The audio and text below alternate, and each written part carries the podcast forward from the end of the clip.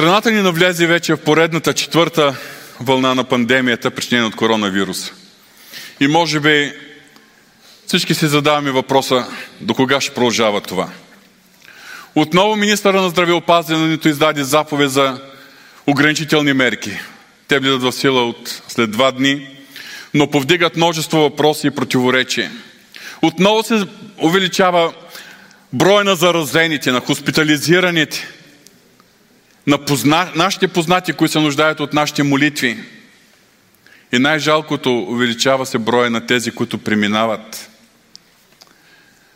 Световната пандемия не само разклаща економиката, не само унищожава туризма, блокира пътуванията, но една от най-характерните особености на тази пандемия, това е страхът. Много хора са сковани от страх. Страхът на тези, които все още не са се заразили, да не би да се заразят. Страхът на тези, които в момента са заразени и на техните близки, какъв ще бъде развоят на нещата. Неизвестният изход от боледуването. Страхът на тези, които вече са проболедували или вакцинирани, дали няма да се зараза отново. Страхът от економическите, социалните последствия. Към това може да прибавим тези противоречиви послания, които отправят както специалистите, които би трябвало да ни опътят, но те така ни опътват със своите противоположни послания, а също така и управляващите. Към това да прибавим и оцен... крайните оценки, острите спорове, словесните престрелки между тези, които са вакцинирани тези, които не са вакцинирани, вакцинирани и антиваксари. Да прибавим нестабилността на политическата ситуация в страната ни, протестите, които вече всеки ден се появяват на хората, чието бизнес е засегнат от наложените противоепидемични мерки. Скъпи брати и сестри, днес ние не живеем в една спокойна обстановка. Ние знаем каква е Божията воля да поминем тих и спокоен живот, но това, което днес ние виждаме, средата, в която живеем, е много далече от това, което Божие Слово казва и нарича тих и спокоен живот. Като че ли ние с пълна сила усещаме товара на това, какво означават последните и усилни времена, съгласно 2 Тимотеево послание 3.1. Точно за това днес, с Божията помощ, бих желал да се насърчим с един от най-обичаните от всички вярващи псалми. Псалом 91. Който живее под покрива на Всевишния, той ще пребъдва под сянката на всемогъщие. Ще казвам за Господа, Той е прибежище моя и крепост моя, Бог мой, на когото уповавам. Защото Той ще ти избавя от примката на ловеца и от гибелен мор. С се ще те покрива и под крилете му ще се скриеш. Неговата вярност е щит и закрила. Няма да се боиш от нощен страх, от стрелата, която лети денем, от мор, който идва в тъмнината, от погибел, която опустошава сред пладни. Хиляда души ще падат от страната ти и 10 хиляди до десницата ти, но при тебе няма да се приближи. Само с очите си ще гледаш и ще видиш възмезието на нечестивите. Понеже ти си казал, Господ е мое прибежище и си направил Всевишния свое обиталище. Затова няма да те сполети никакво зло, нито ще се приближи язва душата ти защото ще заповяда на ангелите си за тебе, да те пазят във всичките ти пътища. На ръце ще ти вдига, да не би да удариш о камък крака си. Ще настъпиш лъв и аспида, ще стъпчеш млад лъв и змия. Понеже Той е положил в мене любовта си, казва Господ. Затова ще го избавя, ще го поставя в безопасност, защото е познал името ми. Той ще ме призове и аз ще го послушам. С него ще съм, когато е в бедствие. Ще го избавя и ще го прославя. Ще го наситя с дългоденствие и ще му покажа спасението, което върша. Нека да се молим. Татко Святи, това са думи на Твоето безсмъртно Слово. Думи записани под вдъхновението и доктовката на Святия Дух. И те са записани в тази свята книга, защото тази сутрен ти чрез тези думи говориш на нас, на нашите сърца. Господи, молим Те за Твоето помазание. Молим Те за Твоята сила, Господи. Молим Те Словото Ти да бъде силно и Словото Ти да развързва сърцата ни от всеки страх, от всяко недоверие, от всяко притеснение. Господи, Словото Ти да възбуди вярата, която Ти очакваш от всеки един от нас. Молим Те за Твоето благословение и помазание в името на Исус. Амин. Въпреки, че Псалом 91 е един от най-обичаните псалми, ние не знаем кой е авторът на този псалом. Защото в началото на този псалом няма надпис нито за автора, нито за повода, поради който той е написан.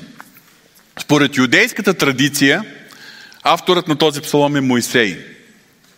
Логиката на юдейските равини и книжници е, че ако даден псалом не съдържа надпис, който да оказва авторът, най-вероятно авторът е този, който е на най-близкият предходен псалом. А ние знаем, че предишният 90-ти псалом, поне надписът отгоре гласи, че е написан от Моисей. Разбира се, съществуват и други мнения, според библейските изследователи, но нямаме никаква сигурност кой е авторът. Въпреки това, въпреки че авторът е, за нас е остава неизвестен, ние знаем, че крайният източник на тези обещания, на това насърчение е Святия Дух. Авторът, който и да е бил той, е бил вдъхновен и е написал тези думи чрез силата и вдъхновението на Святия Дух.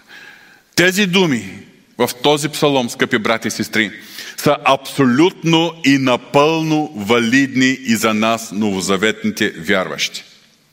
За да можем да разберем благословенията, обещани Псалом 91 и как те се отнасят до нас, новозаветните вярващи, ние трябва да разбираме две неща. Най-напред, образният и метафоричен език на старозаветната поезия, защото това е една поетична творба.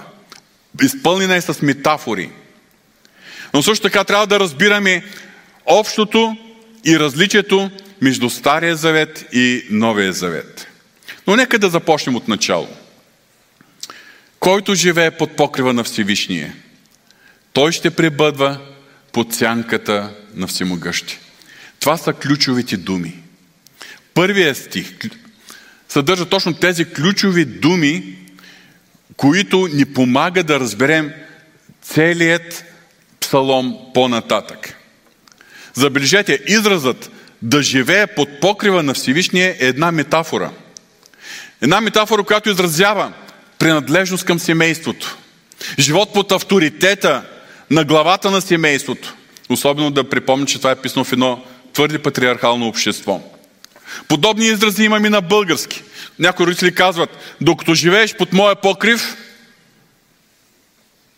вие разбирате какво означава това за децата. Вие сте под моята власт, вие сте под моята опека. Докато сте под моята власт, докато сте под моето попечителство. Това означава да живее под покрива на Всевишние. Докато живее под властта, под попечителството на Всевишният. Следващият израз, който живее под покрива на Всевишния, той ще пребъдва под сянката на Всемогъщия. Втора метафора – да пребъдвам под сянката на всемогъщие. Това е метафора изразяваща закрила, грижа, покровителство. И на други места в Божието Слово е използвана тази метафора. Например, Псалом 17. Пази ме като зеница на око, скри ме под сянката на крилата си. Под сянката на всемогъщия, под сянката на крилото. Това означава под закрилата, под защитата, под покровителството на всемогъщи. И забележете, още в този първи стих, Бог е наречен с две имена. Първият е Всевишният. Име, което означава най-високопоставеният, най-висшестоящият. Бог, който е по-велик от всяка опасност, от всеки враг.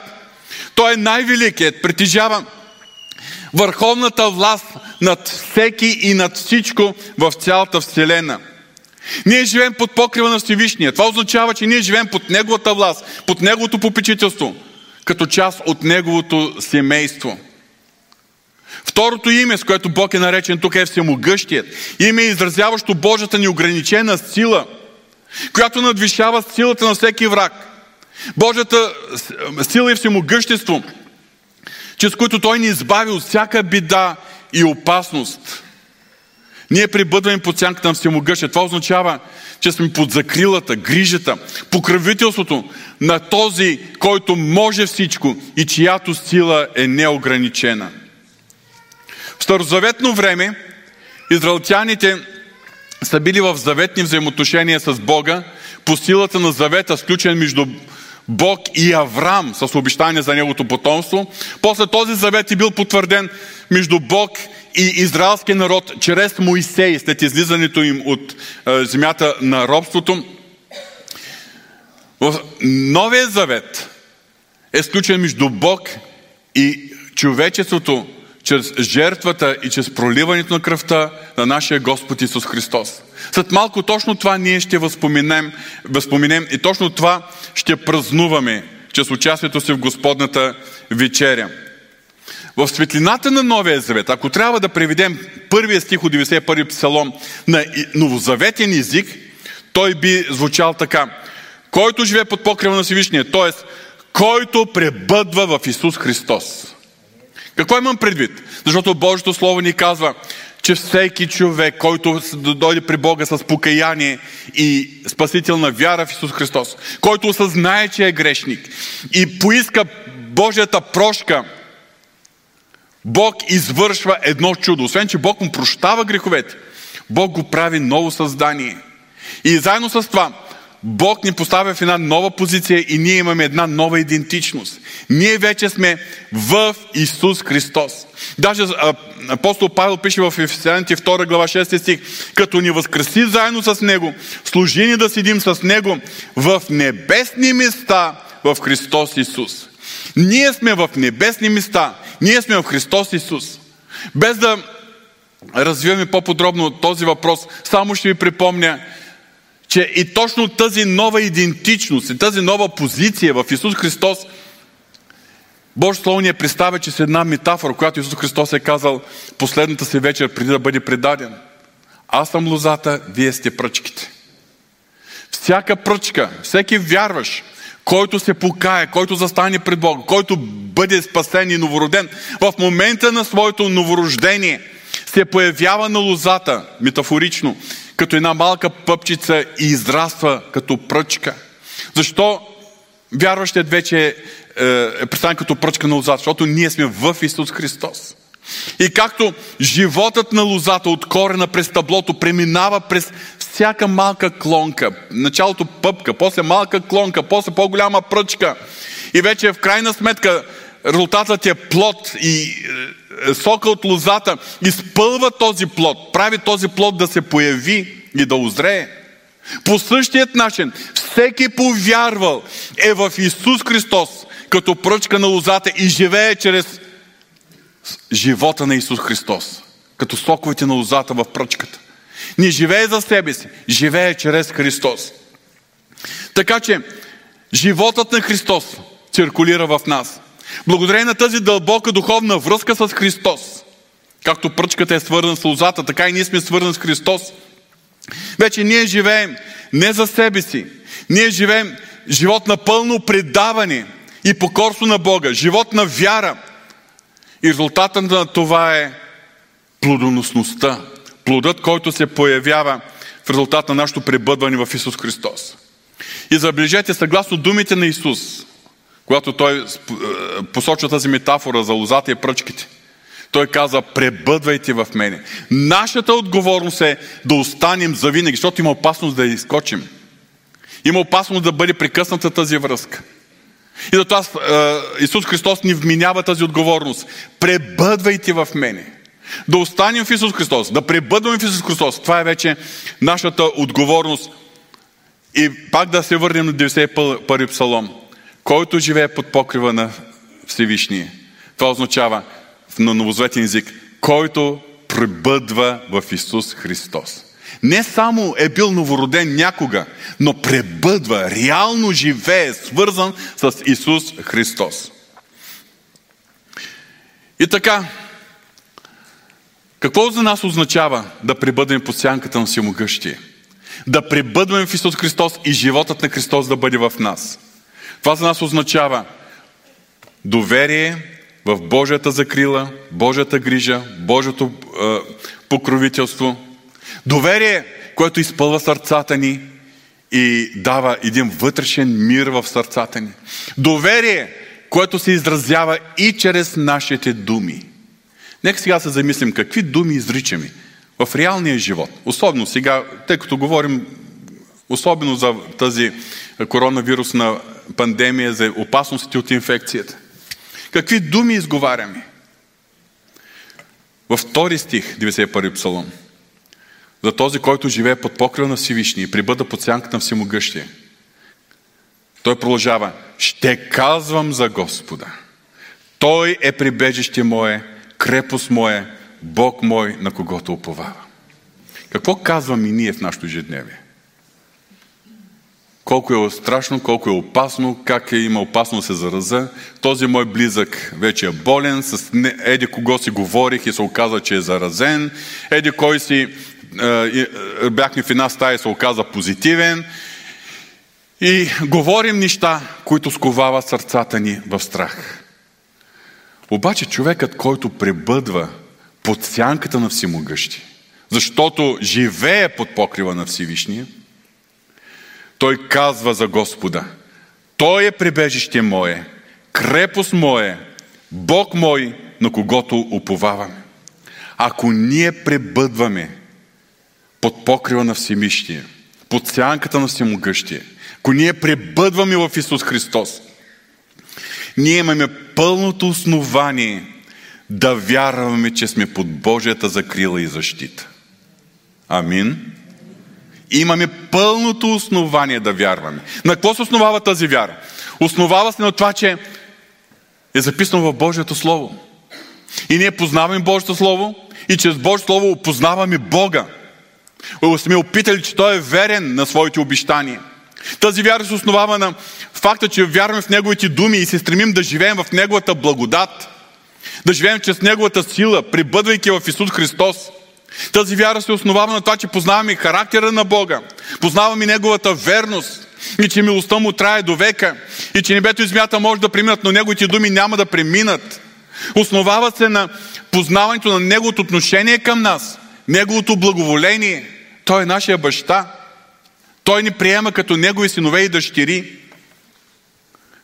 И защо можем да вярваме на Господа във време на бедствие, на епидемия, на несигурност? Продължаваме 3 до 8 стих. Защото Той ще те избави от примката на ловете от гибелен мор – Забележете метафорите и си ги представете тяхното значение за нашия реален живот. Защото той ще ти избави от примката на ловеца и от гибелен мор. Спирата си ще те покрива и под крилете му ще се скриеш. Неговата вярност ще ти закрила. Няма да се боиш от нощен страх, от стрелата, която лети денем, от мор, който идва в тъмнината, от погибел, която постушава сред пладни. Хиляда души ще падат от страната ти и 10 хиляди до десницата ти, но при тебе няма да се приближи. Само с очите си ще гледаш и ще видиш възмезието на нечестивите. Старозаветно време Израел е бил заобиколен от врагове. Ако наистина Моисей е автор на този псалом, това означава, че тези думи са били едно насърчение на юдеите, на евреите, когато е трябвало да завладяват обещаната земя. Но дори след като са били вече в обещаната земя, непрекъснато е имало опасност от техните врагове. Тези метафори, тези Божи обещания са едно невероятно насърчение за израелтяните, че всички техни битки, които водят, не са техни, а са на Бога. Че Бог воюва за тях. Че Той е поел ангажимента за тяхната свърхестествена закрила, защита, за въвеждането им в обещаната земя. Но тези обещания са невероятно насърчени за нас, вярващите от Новия Завет. Както за юдеите в мил, така и за вярващите, кръстовите последователи в настоящето. Поради нашата вяра в Бога, поради нашата вяра в Неговите думи, вече сърцата ни няма да бъдат вързани в страх. Няма да, в сърцата ни да се възцари безпокойството и притеснението. Няма да усещаме тази несигурност. Нашата непоклатима вяра ще се изяви и чрез думите, които ние изричаме. И във всяка ситуация, и във всяко време на опасност, ние ще можем да казваме, ние ще можем да изповядваме. Той е прибежище мое и крепост моя. Бог мой, на когото уповава. Независимо какво се случва. Ние бихме желали нищо лошо да не се случва около нас, за да бъдем спокойни. Но Божието Слово ни казва, че след многото биди, опасности, несигурност, проблеми, битки около нас, ние пак можем да бъдем сигурни. Защо? Той е прибежище мое и крепост моя, Бог мой, на когото уповавам. Аз вярвам, че ние можем да преживеем бук, буквално тези думи, които четем в 91 псалом. Но също така те се отнасят със сигурност и за нашата духовна война, в която участваме. Защото Словото Божие предупреждава, че ние имаме една война и тя не е срещу плът и кръв, но срещу началствата, срещу властите, срещу духовните сили на нечестието в небесни места. Една духовна война. И в тази духовна битка ние имаме сигур... сигурност в Господа. Днес много хора се плашат от дявола. Дяволът винаги след мене. Дяволът ме преследва. Дяволът ме изкушава. Дяволът ми прави такива неща. Много вярващи се плашат от магии. Вярващи се плашат от проклятие. И искам да ви кажа, че този, който не живее под покрива на Всевишния, или този, който не пребъдва в Исус Христос, наистина има голямо основание да се плаши от дявола. Защото той остава незащитен в неговото царство, сред царство на тъмнината, без никаква защита. Защото ние знаем кой е той, крадецът, който идва само да открадне, да заколи, да погуби. Такъв човек е незащитен срещу силите на тъмнината, срещу методите на работа на дявола.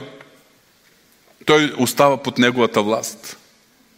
Обаче, всеки, който е под покрива на Всевишния, всеки, който пребъда под сянката на Всемогъщие, преведено на новозаветен език, всеки, който пребъдва в Исус Христос, няма от какво да се страхува.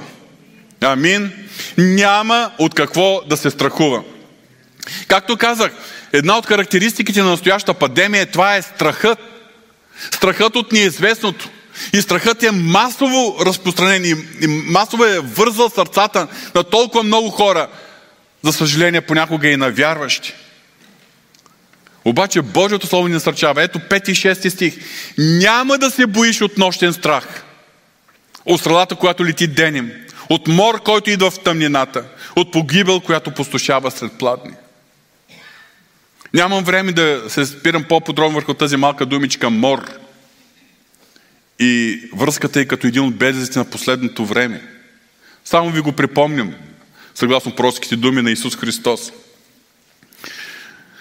Но Божието Слово е изпълнено с множество обещания.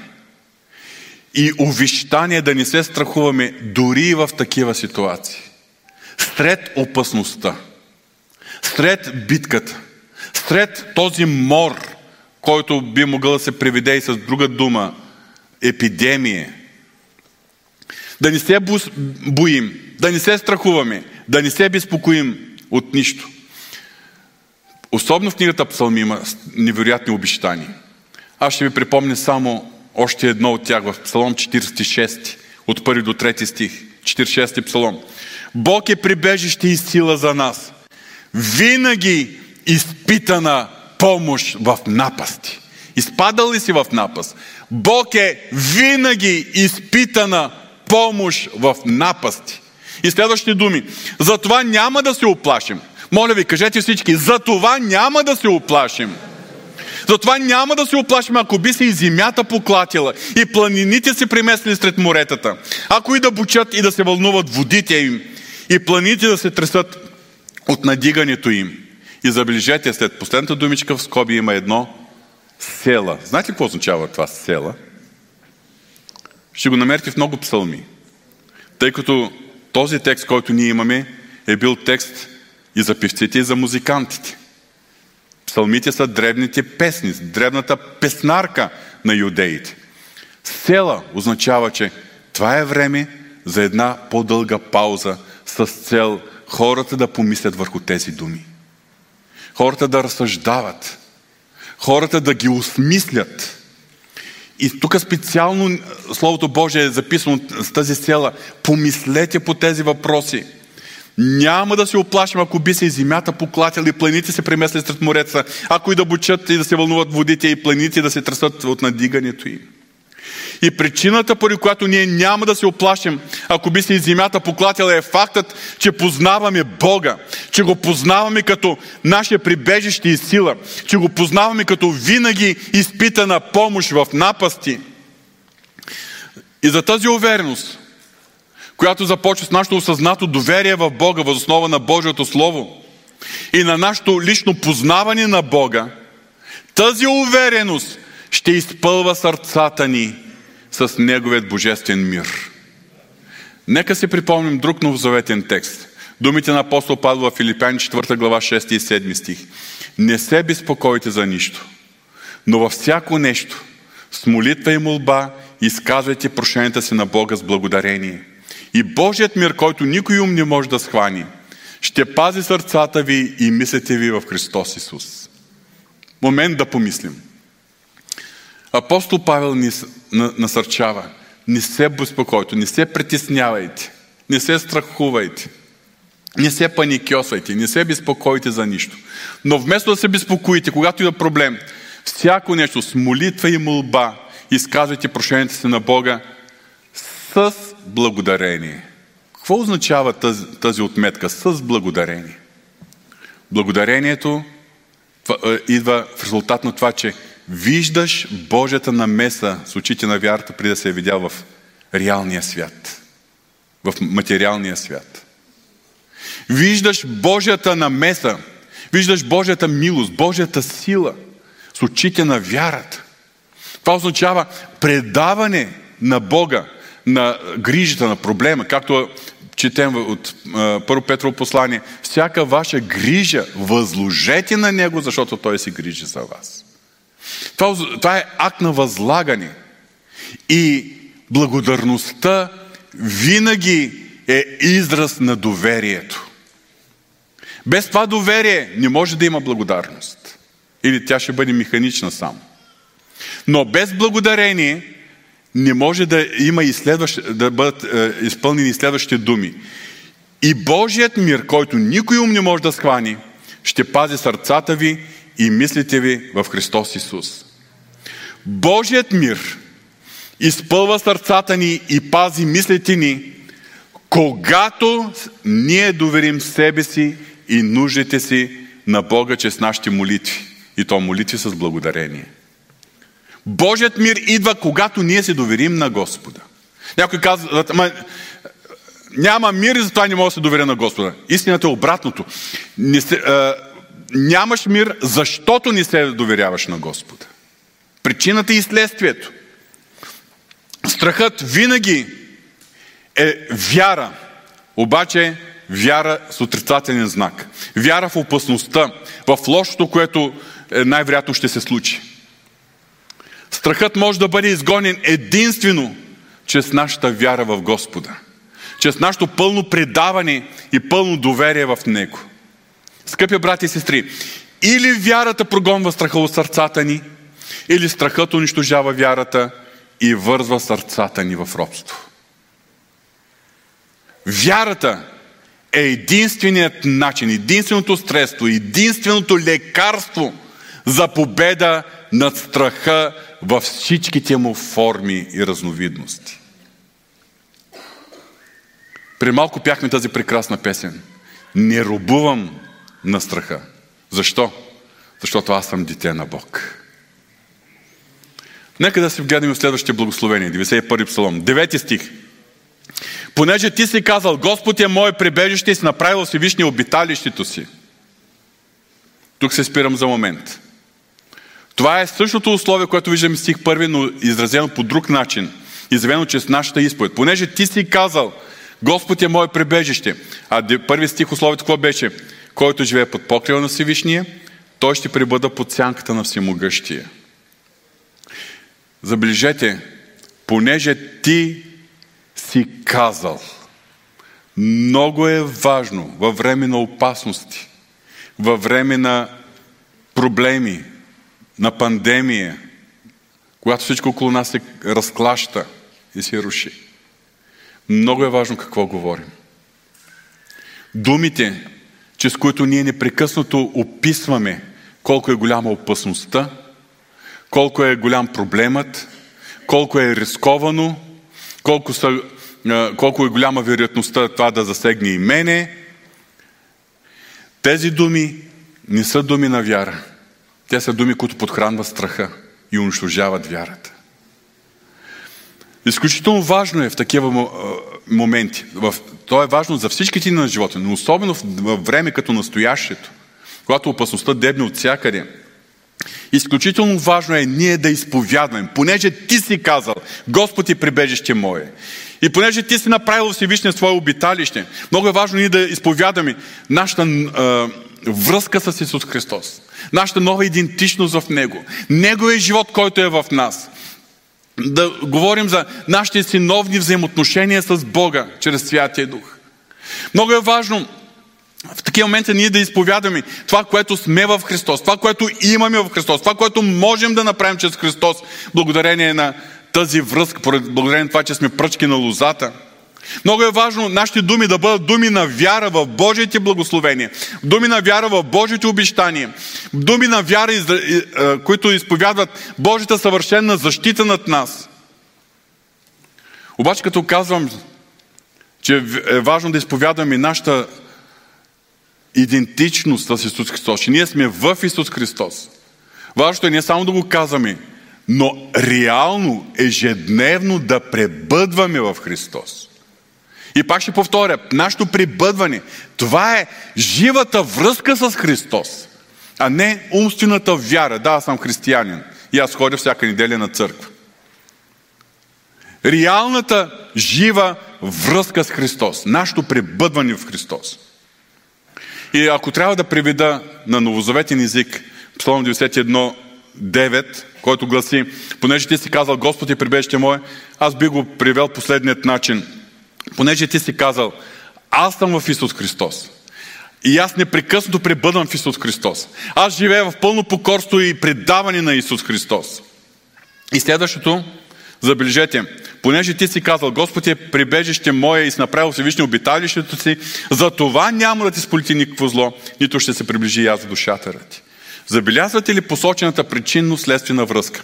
Понеже, защото понеже ти си казал, твоята изповед е свързана с твоето пребъдване, връзка с Христос, за това няма да те сполети никакво зло. Нито ще се приближи аз за душата ти. Продължавам по-нататък. Защото ще заповяда на ангелите си за тебе. Ще те пазят във всичките ти пътища. На ръце ще те вдигна, да не би да удариш окама крака си. Ще настъпиш лъв и аспида. Ще стъпчеш млад лъв и змия. Тези обещания не само затвърждават нашата увереност в Божията защита и закрила, но ни напомнят и за властта, която имаме в Исус Христос. Както Христос каза, ето дадах ви власт да настъпвате на змии скорпиони и власт на цялата сила на врага и нищо няма да ви повреди. По-нататък следват финалните благословения от 14 до 16 стих. Понеже Той е положил в мене любовта си, казва Господ. Затова ще го избавя, ще го поставя в безопасност защото е познал името ми. Той ще ме призове и аз ще го послушам. С него ще съм когато е в бедствие. Ще го избавя и ще го прославя. Ще го наситя с дългоденствие и ще му покажа спасението, което върша. Забележете, това са думи вече отправени лично от Бога към такъв човек, понеже Той е положил любов, в мене любовта си, казва Господ. Отново имам причинно-следствена връзка. Понеже за това, понеже Той е положил в мене любовта си Господ, за това ще го избавя. И тук забележете, това е израз, че ние наистина живеем според най-голямата и първа заповед. Да възлюбиш Господа, Твоя Бог, с цялото си сърце, с цялата си душа и с всичкия си ум. И Господ го отчита, Господ го, го, го изявява това нещо. И резултат, понеже Той е положил в мене любовта си, казва Господ, затова ще го избавя, ще го поставя в безопасност, защото е познал името ми. Той ще ме призове и аз ще го послушам. С него ще съм, когато е в бедствие, ще го избавя и ще го прославя, ще го наситя с дългоденствие и ще му покажа спасението, което върша. Това са обещания, които лично Бог дава на този, който го обича, който го е възлюбил. Това са обещания за неговата близост и благодат, за неговата пълна сигурност в него. Както по отношение на настоящия живот, така е по отношение на вечното спасение. Невероятен 91 псалом. Или по-точно, невероятен е Бог, който изявява себе си своето отношение, своето желание и воля за всеки един от нас. Обаче има някои трудни въпроси.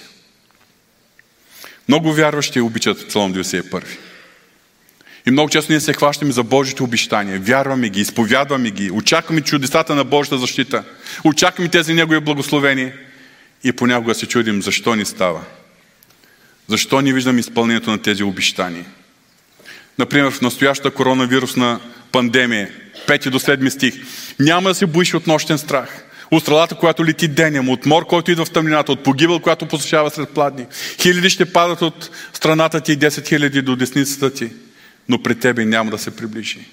Или 9 и 10 стих. Понеже ти си казал, Господ е мое прибежище и си направил Всевишния свое обиталище, затова няма да ти сполети никакво зло, нито ще се приближи и аз душата ти. Обаче не можем да се затворим очите пред въпроси като, например, защо вярващи се заразяват и боледуват? Защо, скъпи наши брати и сестри, преминаха при Господа? Скъпи брати и сестри, ние нямаме всички отговори. И въпреки, че нямаме всички отговори, ние нямаме основание да се съмняваме в Божията невероятна благодат, закрила и защита към нас. Нямаме основание да се съмняваме в Неговото всемогъщество и в Неговото специално благоволение към нас, повярвалите. Въпреки, че не знаем всичко, има някои истини, които са ни открити от Божи, в Божието Слово. И аз искам накратко, въпреки че времето много напредна, да се спрем върху някои от тези истини, които са ни разкрити. Първата, която е разкрита в целия 91 псалом, е, че Бог е поставил около нас една защита, която на други места е оприличена на ограда, на крепостна стена. Една непреодолима ограда около нас. Нека си припомним историята с Йов, когато Сатана е, е отправил предизвикателство към Бога. Не си ли обградил от всякъде него и дома му и всичко, което има? Благословил си делата на ръцете му и имотът му се умножил на земята. Сатана е признал, че Бог е поставил тази ограда. Сатана е признал, че той не може да преодолее тази преграда. Той е призвикал Господ. Но Господ е,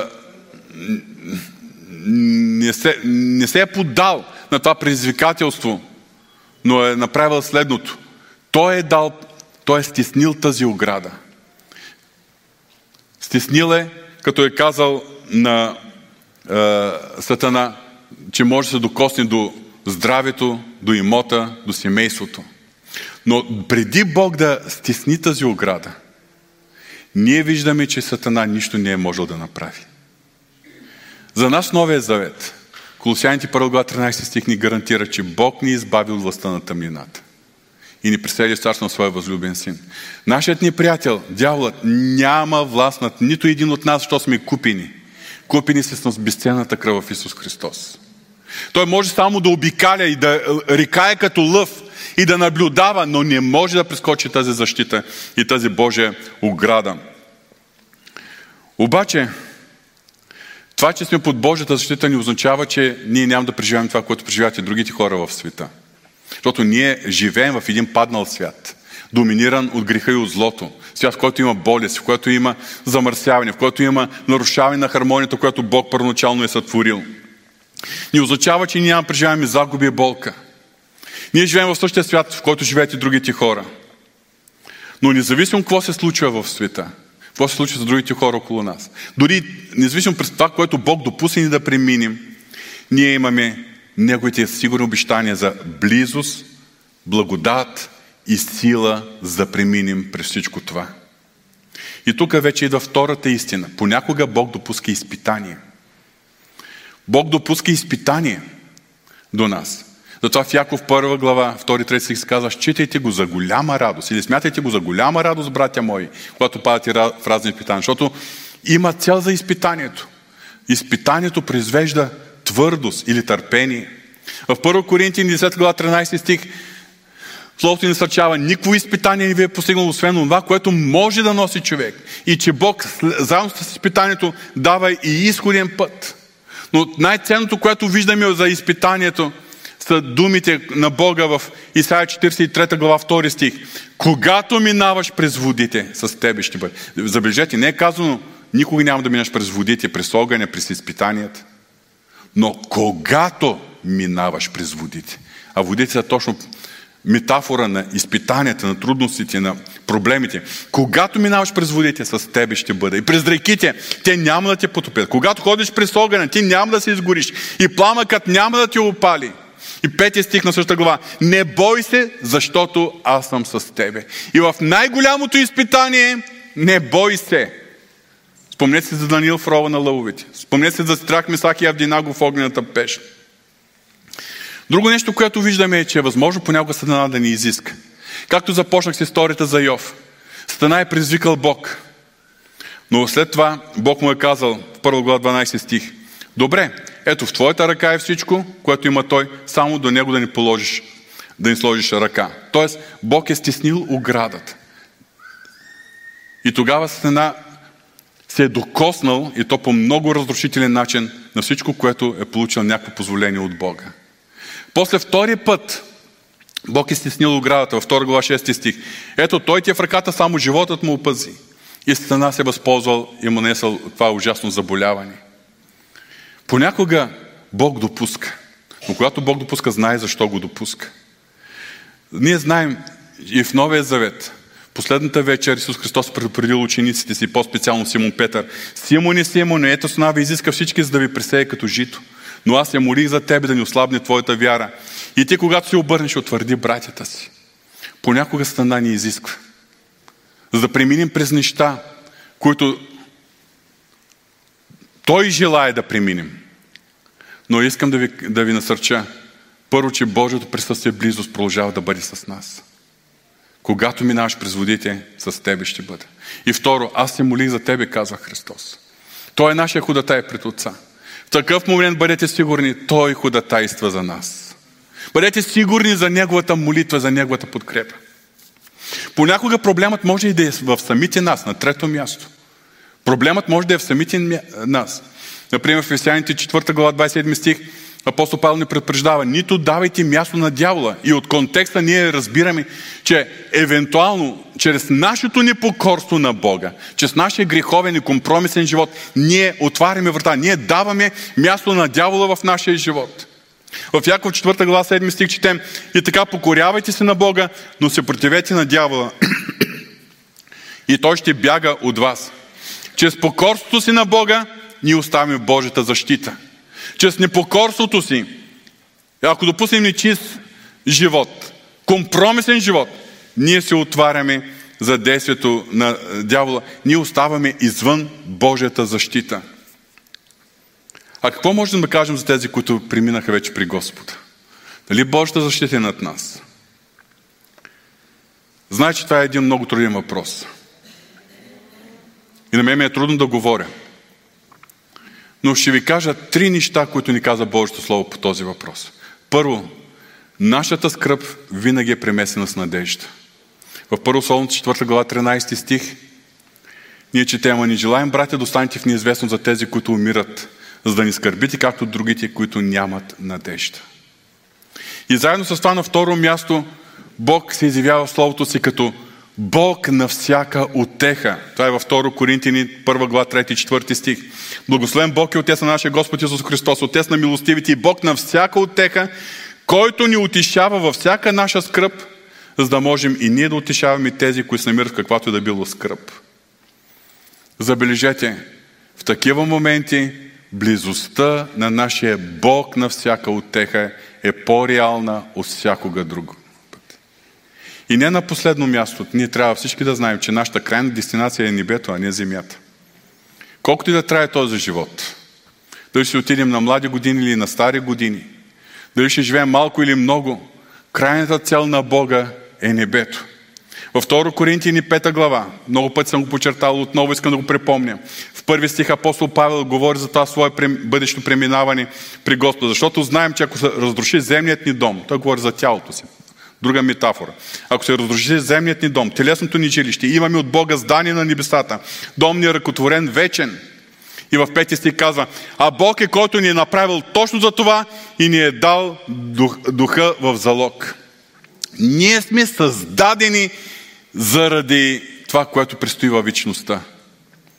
Бог ни е извикал съществуване не заради живота на земята и благоденствието ни на земята, а тук на земята Той ни подготвя за вечността.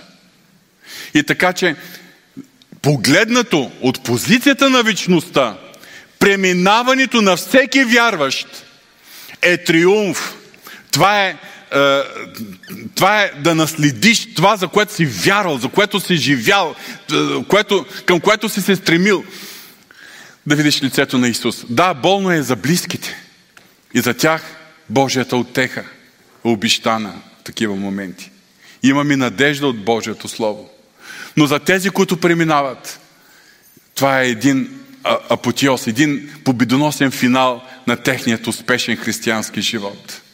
Затова Божие Слово ни предупреждава, мислете за горното, а не за земното. Скъпи брати и сестри, обещаните благословение и закрила, Псалом 91, са условни. Те са естествено следствие за тези, които изпълняват условието, за тези, които пребъдват, които живеят под покрива на Всевишния бъдват под сянката на всемогъщия, които пребъдват в Исус Христос. Много често нашите, нашия стремеше, е, когато изпаднем в нужда, да намерим изхода, да се хванем за благословението. Молете се за мене, нуждаето се от изцеление, нуждае се от това, нуждае се от това. Фокуса ни, ни трябва да бъде нуждата, фокуса ни трябва да бъде Исус. Пребъдвайки в Него. Точно поради тази причина в Римите 8.32 четем, онзи, който ни пожали своя син, но го предаде за всички ни. Как не ще ни подари заедно с него и всичко? И понякога дори Бог да допуска изпитание, гонение, страдание, болест. Дори понякога на пръв поглед нещата да ни изглежда в съответствие с Псалом 91. Божието благословение продължава да бъде над нас. И ние можем да имаме тази увереност, Увереност, за която пише и апостол Павел. Кой ще ни отлъчи от Христовата любов? Скръп ли или отеснение? Гонение или глад? Голота, беда или нож? После, по-нататък, не във всичко това ставаме повече от победители чрез този, който ни е възлюбил. Понеже съм уверен, че нито смърт, нито живот, нито ангели, нито власти, нито сегашното, нито бъдещето, нито сили, нито височина, нито дълбочина, нито което да било друго създание, ще може да ни отлъчи от Божията любов, която е в Христос Исус, нашия Господ. Нека да се изправим.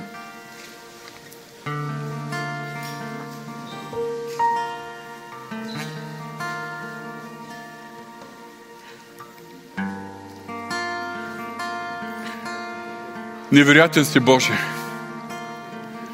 за това, че през каквото и ти да благоволиш да преминем, ти си приготвил необходимата мярка на благодат. Ти даваш твоята защита и закрила. И когато сме в Тебе, нашият ни приятел не може да стори нищо. Той може само да обикаля и да очаква някаква пробойна, да очаква даден момент ние да излезем извън Твоята защита, да му отворим някаква врата. Но докато всички врати и прозорци са затворени, Той не може да ни стори нищо.